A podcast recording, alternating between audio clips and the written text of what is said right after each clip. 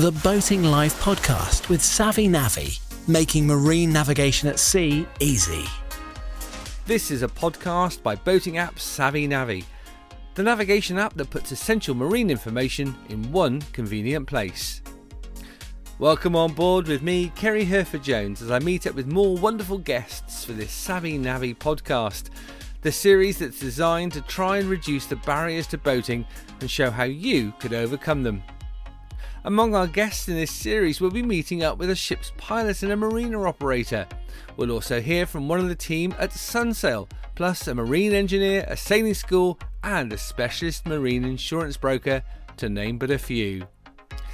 Today, I'll be catching up once again with Adam, Lauren, and of course their lovely dog Freddie to find out more about their preparations for their adventurous sail around the coast of the UK. And we'll also meet up with the MD of Sea Start, Nick Eels. First, though, it's time to meet our adventurous crew. Hi, guys. Lovely to have you with us again. Thank you so much for joining us. Thank you for having us. Hi, Kerry. Hi. How's Freddie? Is the first question. He's he's doing well. He's doing well. He's he's taking himself back off to bed actually at the moment. Every episode, Freddie's asleep. yeah. this is the sum total. He doesn't exist. He's a figment. He just appears in sleep mode. so listen, we left the last episode. You were on board with a friend, having to call out the RNLI. How did that go? What what what was the result, and and how did they help? Yeah. So I was helping a a friend bring his boat back from Plymouth back to the Solent, and uh, we were motoring along across Lyme Bay. There was no wind, unfortunately. And we suddenly went down and did a few checks, and we noticed that the gearbox had leaked all of its oil, and there was a, there was a seal that had broken, and there was no way of fixing it, and it was pitch black at this point. So we actually phoned a local marina just to seek some advice and say, was there a company that offers a service where you could really want to bother the RNLI because we went in life-threatening danger. He then said, "Yeah, let me make a few calls." And then after about five or six minutes, the RNLI lifeboat at Brixham radioed us on Channel 16 on a VHF and said they've been made aware of our situation and they were actually going to escalate that to a pan pan and they would be coming to get us. So that was a huge relief off our mind. And I must say that they were such a professional t- team. They came out, they were radioing us constantly to make sure that we were okay. They asked us to shine a light on our sails just to help highlight where we were. And when they turned up, it was actually quite an impressive operation. I must admit, I afterwards I actually quite enjoyed it. I think uh, maybe it was the adrenaline, but they had this huge, huge RNLI boat there, and they swing it round so that the their stern of the boat is facing you, so that they can throw you lines and things like that. But also, so if they get too close, they can accelerate away from you.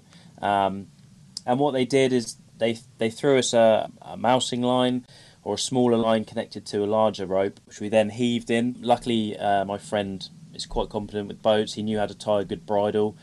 We towed the bridle on, and they, they towed us into into Dartmouth. I must say that their service was absolutely amazing. When we got into Dartmouth, there was shore crew there. I think there was about three three cars there, about six people ready to catch our lines if we needed any medical attention, whether we just needed someone to talk to.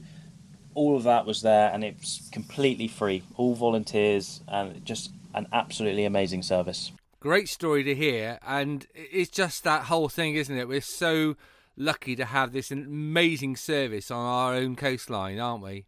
We are we are very lucky, and uh, we you feel that they're they're there watching you, which is really really helpful.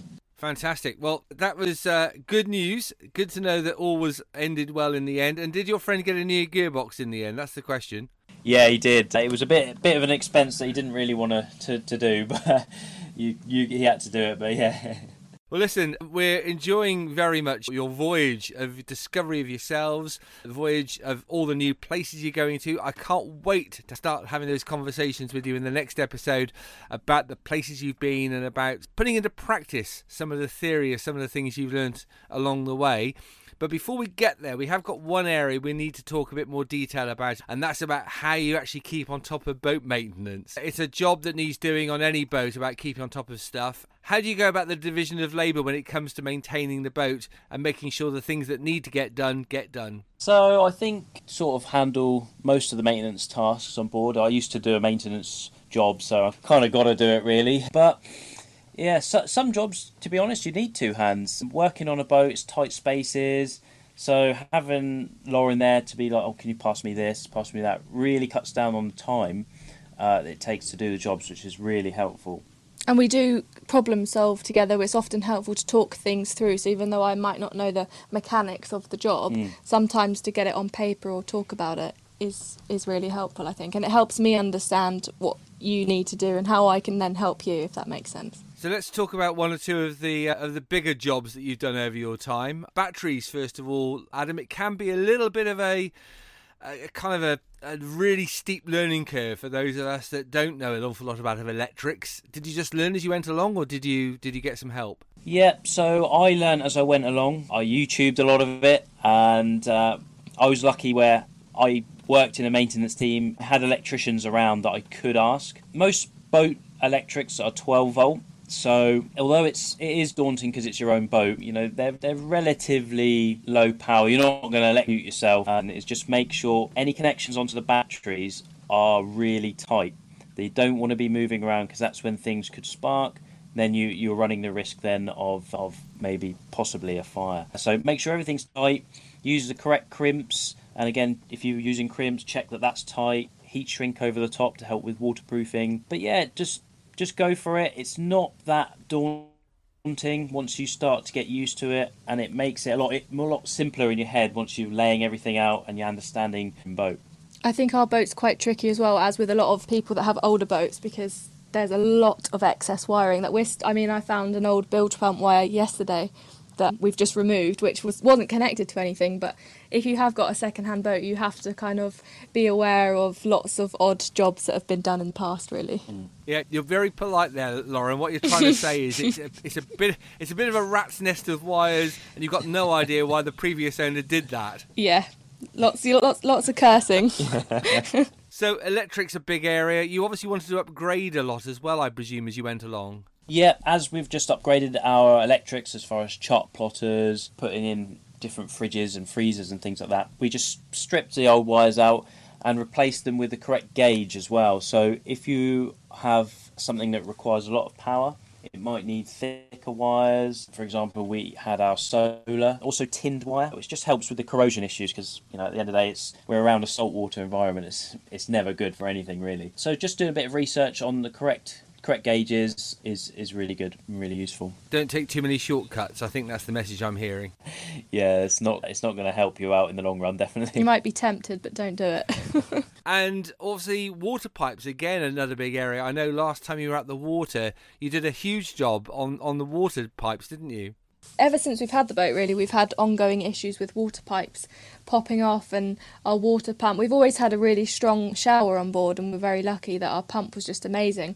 That pump then broke, and ever since we've replaced that pump, we've had all sorts of issues with pressure. So, because the shower wasn't strong enough, we decided to increase the like bore of the water tubes going from the pump to the shower, the forward shower.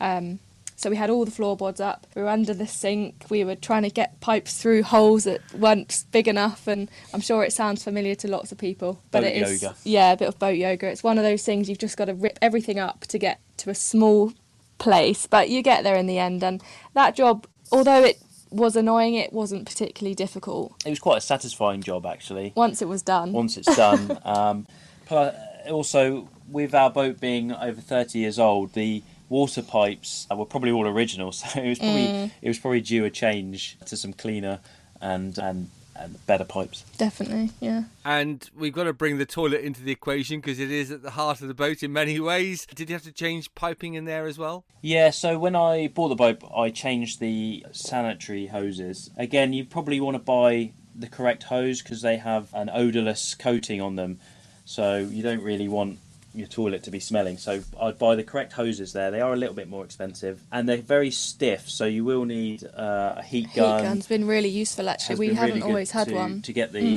the pipes over whatever it is, whether it's a seacock or the back of the toilet. But I think that's a job you want to do at least every five years or so. and service them annually. Yeah, well, you said, Lauren, you're the queen of uh, the queen of the heads. Yes, apparently it's my new title. I delegated that one, so Obviously, uh, engine, you need to do a lot of you know uh, maintenance and keep on top of things. There, how does that work for you guys? so we do an annual service on the engine, which is similar to your car: oil, fuel filters, belts, um, air filters, etc. And we keep a lot of spares as well, especially when we're now cruising. You never know how clean the fuel is going to be, so we keep a few few extra fuel filters and you've got the diesel And- treatment as well for the Yeah. diesel bug. Yeah, we put in some treatment into the tank when we fill it up, which is just to help keeps the diesel bug at bay, and also it helps get rid of some of the moisture out of the diesel as well. I've heard. With our boat, we have a stainless steel fuel tank, and over the winter, you can actually get condensation on side inside the tank, which of course will uh, sink to the bottom, and the fuel will fil- uh, float on top. So that's something to be uh, taken into consideration if you're going to be leaving your boat for a long time over the winter. Yeah, it's again stuff you learn, stuff you hear out from other people, and none of this stuff is set in stone. It's a recommendations. Should you use this? Should you use that? It can be a bit bewildering sometimes uh, on uh, on what you should be doing and what you shouldn't be doing. Yes, definitely. Again, it's one of those things that everyone's got a different opinion on. But if you, you know, your, your engine, it's there to be used. You do use it a lot, so treat it with respect, and it will look after you at the end of the day. Because you don't want to be coming into a marina or something and your engine cuts out on you, because that, that's uh, going to be nightmare situation there. So just just look after it, and then hopefully it will look after you. So, what else is on the boat health checklist then, guys? So, once a year, we try and get lifted out of the water. And when we do that, we like to try and replace the anodes on board the boat. We do the anti foul paint. And this is a good time also to check for wear in cutless bearings, which is. Uh, only I think on shaft driven boats, but also anti foul the prop, clean the prop. A lot of people take it off and polish it. There's all sorts of different things that people do with that. Service the seacocks because you don't really want a sea seacock. Um, some seacocks, like we have, are old and you can take them apart, re-grease them, and others just need replacing. Whether you get someone else to do that or do that yourself is is up to you. that everything is just ticking over nicely. So the only issue that we have at the moment is a slight oil and coolant leak, which we've just noticed from monitoring the bilge. But hopefully it's not too much of an issue. It's a very small leak, and at the moment, I'm happy with topping up a little bit of oil every time, and it is only a small amount. Same with the coolant, a very small leak, so I'm happy to keep topping those up for now. And then when we stop and winterize the boat, I'll have a look at uh, getting those fixing, getting those fixed. The oil leak on the engine could lead to a bigger job, so I'm not I'm not willing to sort of pry around at the moment. Might be some sort of gasket leak, but we Yeah. don't know. So, is there one thing you would say on the boat that absolutely transformed your living pleasure and cruising pleasure by having on the boat uh, that you didn't have when you first bought her? Yeah, I think there's an obvious answer for us for that one, and it's definitely the cockpit enclosure for us. When we bought the boat, we had a very small Spray hood. spray hood, yeah, which was like half the height of the one that we've got now, and it was very awkward height. You couldn't see over it, and it was just in our eye line. So we thought, right, we need to change that. So we got a local company round. They just measured up, and now we've got yeah a bigger spray hood. We've got a bimini. Um, and you can actually remove all these actually sides of navy and the insides are very when you're out there. Um, we've also had a window installed, so like a panel, so we can look up from inside and see the sails if we were to have it up whilst we're out there. But it's absolutely added a whole nother room onto the boat really, and we spend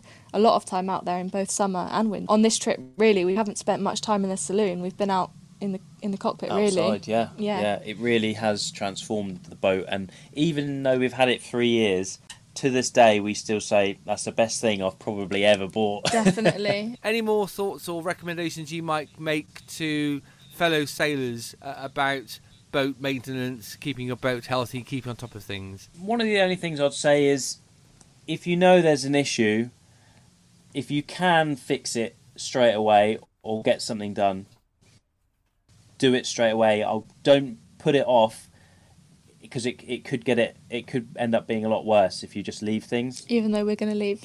even though I said I'm going to leave the uh, oil leak on the engine. but but other things, le- leaking windows, that sort of thing.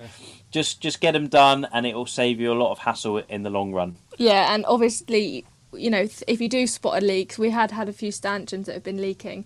It would have been really easy to just do a quick job, but instead, you know, we got all the core out that had gone rotten, and then we've epoxied and resined inside, and that takes a lot longer. But we know that the job's done properly, and then we won't have to do that job again. Mm. So sometimes you have to spend a little bit more time doing things in more detail, but in the e- in the end, it will pay off. Yeah, yeah, and it's it's peace of mind again when you're out there. So definitely worth just doing the jobs when they D- come up. don't be afraid to learn new skills like epoxy and fiberglassing and things like that because we didn't know any of this and we've just learned from friends or online or just by having a go really and we're a lot more confident with those things than we would be last year. Mm. So YouTube, where would we be without it? Really? Oh, I know. We do rely on YouTube for It's a great resource. it's a for great yeah. all things. And you know, learning from other people's experiences and seeing what they've gone through as well. It can be a really useful tool. Mm-hmm. And that's really a lot about what these podcasts are about. One other thing we ought to talk about is condensation, keeping on top of that. Really important to do so, isn't it? Yeah, definitely. Luckily on our boat, because we don't have any exposed, all the hull has sort of got like a, it's almost like a carpet lining, I guess. We haven't really noticed that much condensation on this boat, but I have been on boats that generally they have exposed hull, and you can see the condensation does build up quite drastically, which can become a big issue with mould. We do still use a dehumidifier in the winter, and we find that is very useful and it helps them. But generally, our boat's not too bad. But I know some boats can suffer quite badly from from hmm. condensation and mould. We, being liveaboards, we're obviously on board during the winter as well, so I think that helps keep the boat at a nice temperature. But yeah, definitely dehumidifiers, and if you can, maybe leave an oil-filled radiator. I wouldn't recommend leaving a fan heater alone. That's that's that's it really. That's all we do really, isn't it? Great to talk to you all. Uh, lovely to hear things are going so well for you in the main. Hope you get the outboard sorted out sooner rather than later. Let us know how you get on, will you? Yes, we will. Thank you very much. Thank you very much for having us again. No problem. Well, in the next episode, we'll be starting to talk about putting it all into practice. Uh, we've actually got a very special guest joining us for the next podcast, a ship's pilot. So we'll be able to hear how things look and sound and feel from on the bridge of some of the big uh, container ships plying their trade around the UK shores. I'm looking forward to that, aren't you? Yeah, sounds really good. Can't re- wait. Really interested to hear someone Mm. else's perspective on, on it. I think it'll be about getting getting sailors to keep their blinking boats out of the way, Adam. Yeah, I think having a sailboat tacking in front of them is probably one of their most biggest annoyances. I think. Getting stressed out planning your next sailing trip? Savvy Navvy acts like your silent first mate, cross checking your calculations and providing all the information you need to get out on the water safely. Get integrated charts, weather forecasts, tidal heights, tidal streams, distance calculations, and more in one place. Whether you're looking to plan an entire trip or just want to check the charts, tide, and weather, it's as easy as one, two, three. Sail safe, sail easy. Sail with Savvy Navvy. Download the app now on the Apple app and Google Play stores to start your free trial. Great to hear then from the crew of Phoenix about how they carry out their own boat maintenance. But what happens when there's a mechanical problem that you struggle to fix? We've all been there. Well, those of us that get out on our own boats around the south coast will be very familiar with Nick Eel's big yellow boats running to the rescue. He's got a strong link to the sea, and after a 14 year career with the Royal Navy, he joined Sea Start as their senior mechanic before eventually buying the assets of the business and building it up to the success it enjoys today. I started by asking Nick to give me some of the key facts about his business, Sea Start. We probably do about two and a half thousand breakdowns a year. Obviously, we peak between, although the season's got bigger, we peak between May and sort of end of September. At the weekends, if it's sunny like it's going to be this weekend, we have to put extra staff on in the office. It's going to be, you know, it's going to be pretty full on. We'll do 40 or 50 a day. not all at sea, but a lot of them will be at sea and in bays and anchorages. We tend to, we always put our members first. Paid up members always come first. And we do take on the odd non member, but in like this weekend, if you're not in the gang, there's a high chance we'll have to pass it on. So, but yeah, no, it, it, we have a reasonably good success rate. We, you know, of getting things going and sort. Our, our, our problem is to sort people's problems and issues out. You know, if they're just going on holiday and they pitch up in Yarmouth or Poole or something and they want to go on further, or if they just need to get home or what have you. But you know, we aim to try and fix people because you know towing is very monotonous, and you know. You know, it's much quicker to try and fix somebody. Absolutely. What's the uh, what's the membership cost these days, Nick? Wow. Okay. So for an under 23 foot single engine boat, it's 144.50. Over 23 foot single engine, 155.50, and over 23 foot twin engine, it's 166.50. Just remind us of the area that you actually primarily operate in, Nick. We maintain that we cover from Selsey Bill round the back of the Isle of Wight up to about three miles off the back of the Isle of Wight. Our boats here are coded for up to 20 miles offshore. And then we've got all the way down as far as Poole and down to Weymouth. We don't go around Portland Bill and across Lyme Bay. And then we've got a boat based in Brixham and then Dartmouth, Salcombe, and then all the ports going down as far as Falmouth. The Scilly Isles, we've got shoreside cover there. So we get a lot of people pitch up in the Scilly Isles and we all hold our hands because it's not easy to get things done in the Scilly Isles. There's some fantastic people, but but there's some fantastic. We we we met we through contacts and contacts, which is a lot about what Seastart is about. You know, we found some really good agents or people down there that that help us out. So, you know, yeah, it, it, it's what it is. And also, we cover the Channel Islands, shoreside, and the North Brittany coast. So so in the in the Channel Islands, which obviously now they've just opened Guernsey, so we're starting to get the breakdowns in Guernsey. I'm sure Jersey will be next. Not in France yet, but they're they're because the problem with the Channel Islands is you can't just have a guy going out in a rib. It's very, as we all know, very dangerous waters. So I think the authorities and the Coast Guard want to deal with that and get them safe, rather than than us, and then we'll deal with them when they get in. So Guernsey's our popular one out there. One thing I'd always yeah. like to ask, I've always wanted to ask, is there are clearly some T's and C's into your contracts.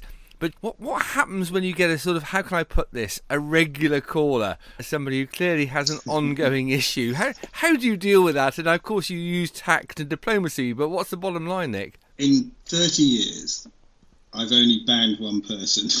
right. and then I took him back in the end.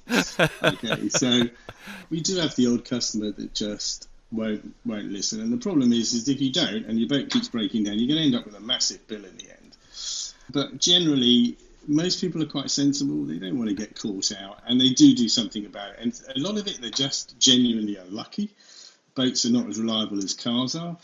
A lot of people start off in small boats. Okay, now I can, I've got people on my books that have been with us probably 25 years, and they started off in some little small, I can't name brand or anything, but some little small speedboat that now owns a 65 foot, you know, Azimut, and he stayed with me for life because in the early days he broke down. He still might have the odd call in the big boat, but I think half the point is when you go to them is hopefully my engineers try and educate them because it's probably not very often you're on board with an engineer because you hmm. normally give somebody the keys and get it serviced so they can ask the questions and go, look, you've got to sort this out, you've got to do this and that. So so there's that side of it as well. So I, I don't judge. I mean, you know, not too much anyway. Sometimes I go, not him again. it's fixing things, but also a bit of education all blended into one by the sounds of it. Well, yeah, I think that's important. You know, I think that's half the problem. People need to learn about their, their boats and things. You know, the whole essence of the Savvy Navvy podcast series is about demystifying, is starting to sort of break down the barriers to boating. And I'd be interested to know, with your vast experience in all ranges of different boats, what would be your advice to somebody thinking about buying a boat for the first time? Obviously, from a mechanical point of view, particularly. Obviously, when you buy a boat, you should get it surveyed. If you have got an engineer to go and look at it, you, and you don't know anything about engines, have, get somebody to have a professional look at it. It's probably the most well you know, even if it's a yacht, you know, to replace that engine is going to be eight grand.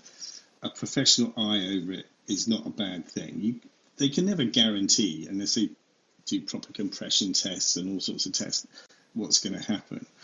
But you can generally see if an engine's been looked after.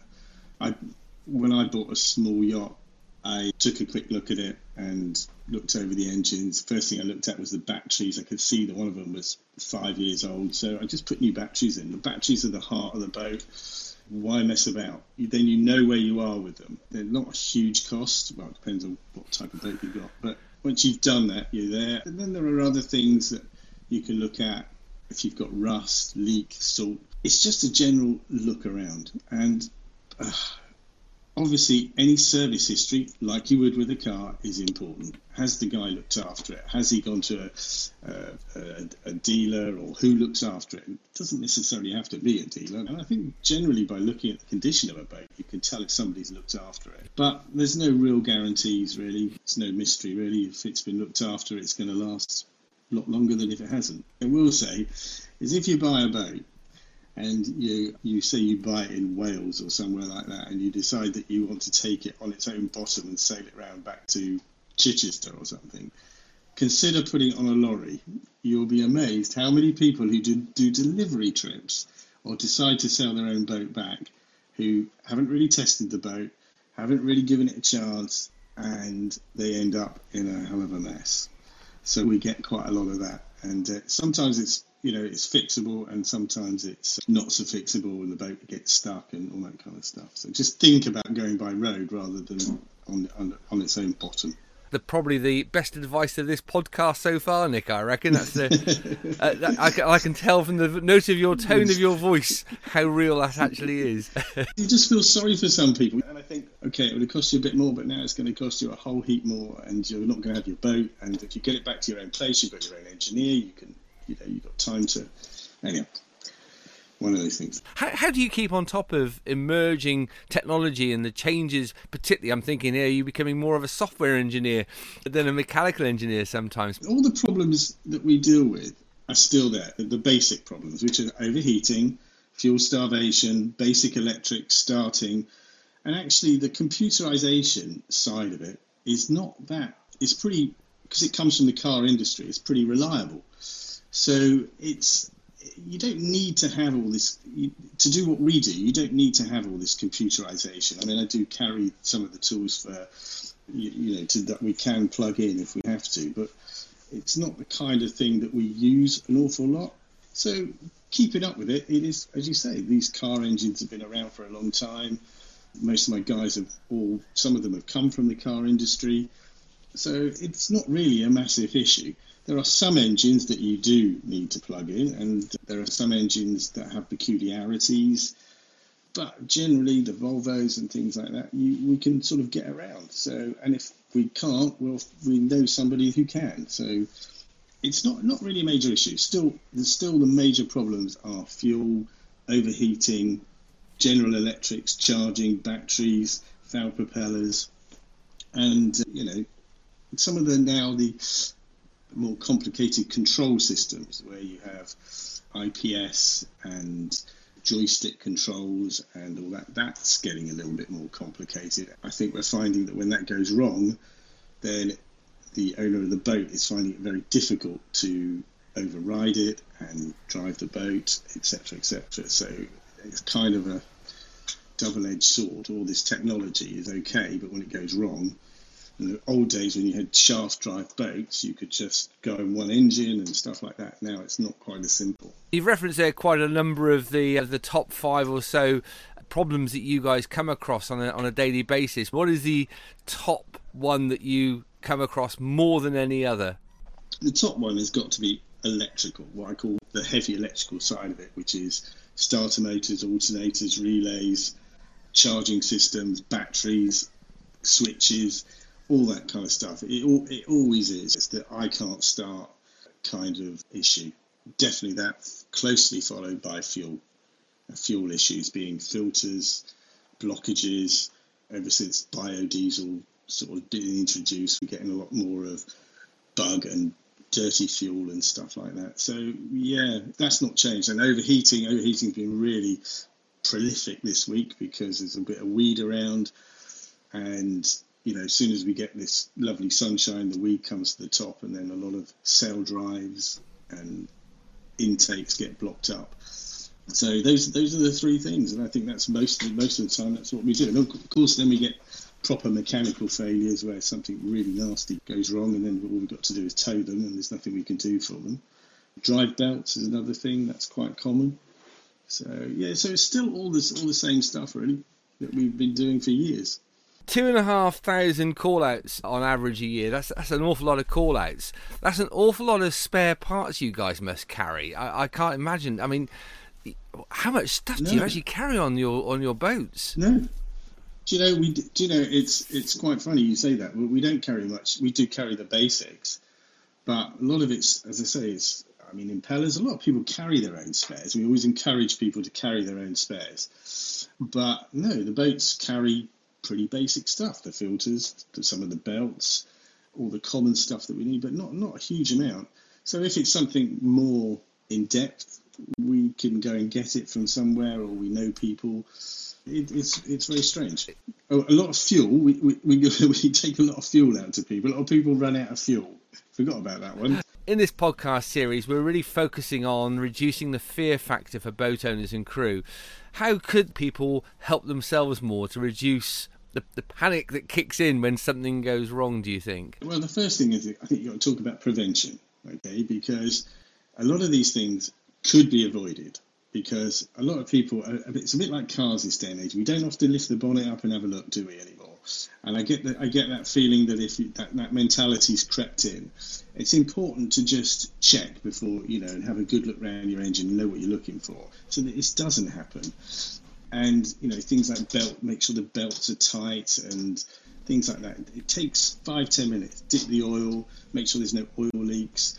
I always absolutely believe 100% that you, the bilges should be clean underneath the engine. Then, if any leaks come in, you notice any changes, any nuts and bolts fall off.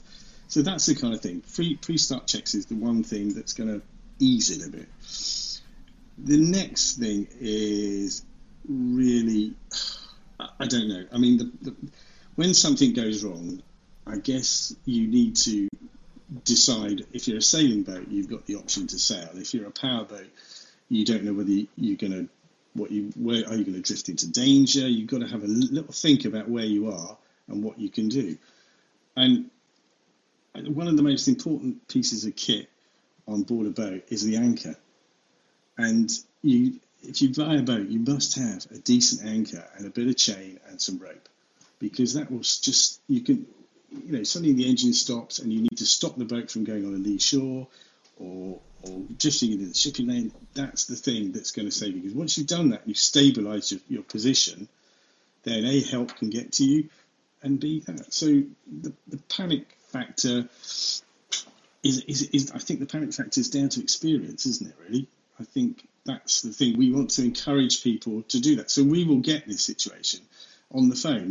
What we, how we do it is one of the girls will take the call, and then one of the engineers will call them, and obviously we're all boaty people, so we will then advise them what to do, or try to advise them, or give them some advice. And if we think it's not right, because we are not really a rescue service, we're a breakdown service, we have no qualms about passing it on to the Coast Guard. If we think the situation is not right for us, safety of them and for us, and that's what we have to do. So we tried to calm them down and say, right, okay, so you're drifting, but where are you drifting to? Are you going to clear everything? Yeah, we're fine. So that's the thing, isn't it? It's managing that, and that's ex- that's experience, which hopefully, again, we kind of ease them through it. But I think I think it's just confidence, isn't it? I think it's just about knowing you've checked your engine. I think I think the one thing that came across or has come across strongly to this uh, podcast today, hearing it from the sharp end, if you like, is that whole thing about knowledge and experience. Yeah, but actually doing an RYA diesel engine course will give you some of the basic knowledge that you need in order to, if you can, try and sort things out yourself. Or the other thing is that you could whoever, if you know the engineer who services your boat in the year, get him down, pay him for an hour or so to go through it, or sit there with him.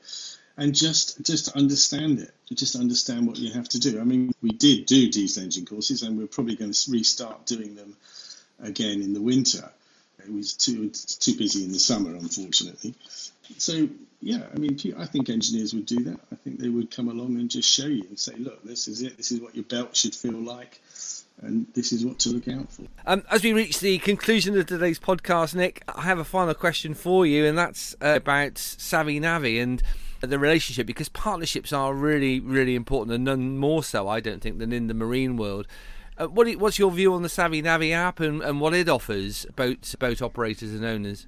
I think it's amazing because for me, I mean, I love navigation. As I said, I'm old school, but it's so easy to use and so let's say today I've got a boat that's coming in, sailing in from, I don't know, Dartmouth to Weymouth, and I want to plot its course. I want to work out what time it's going to take me to get there. I reckon in three minutes I can work out how long he's going to be there, what his ETA is going to be. Um, I can plan different routes for him and say, right, okay, you don't want to go that way because the tide's going to turn against you. But it just gives me, wherever I am, that instant thing. So, I mean, I just think it's amazing. And if I'm using it privately for sailing and stuff like that. It's just I can sit at home and go, oh, where should we go? And just it gives me all the information I want. So for me, I think it's an amazing app, amazing bit of kit. Nick Eels, thank you so very much indeed for joining us for today's Savvy Navvy podcast. I hope you've enjoyed yourself. I have actually, yes, yes. Yeah, it's been quite good for my first my first venture. Well, thank you so much for joining us. Yeah, brilliant. Thank you very much. Well, that's it. I hope you've enjoyed hearing from today's guests as much as I have, and that you'll join me for more soon. If you've got any questions that you would like me to ask the crew of Phoenix, just let me know, and I'll be sure to ask them very soon. Thanks for listening. The Boating Life podcast with Savvy Navvy, making marine navigation at sea easy.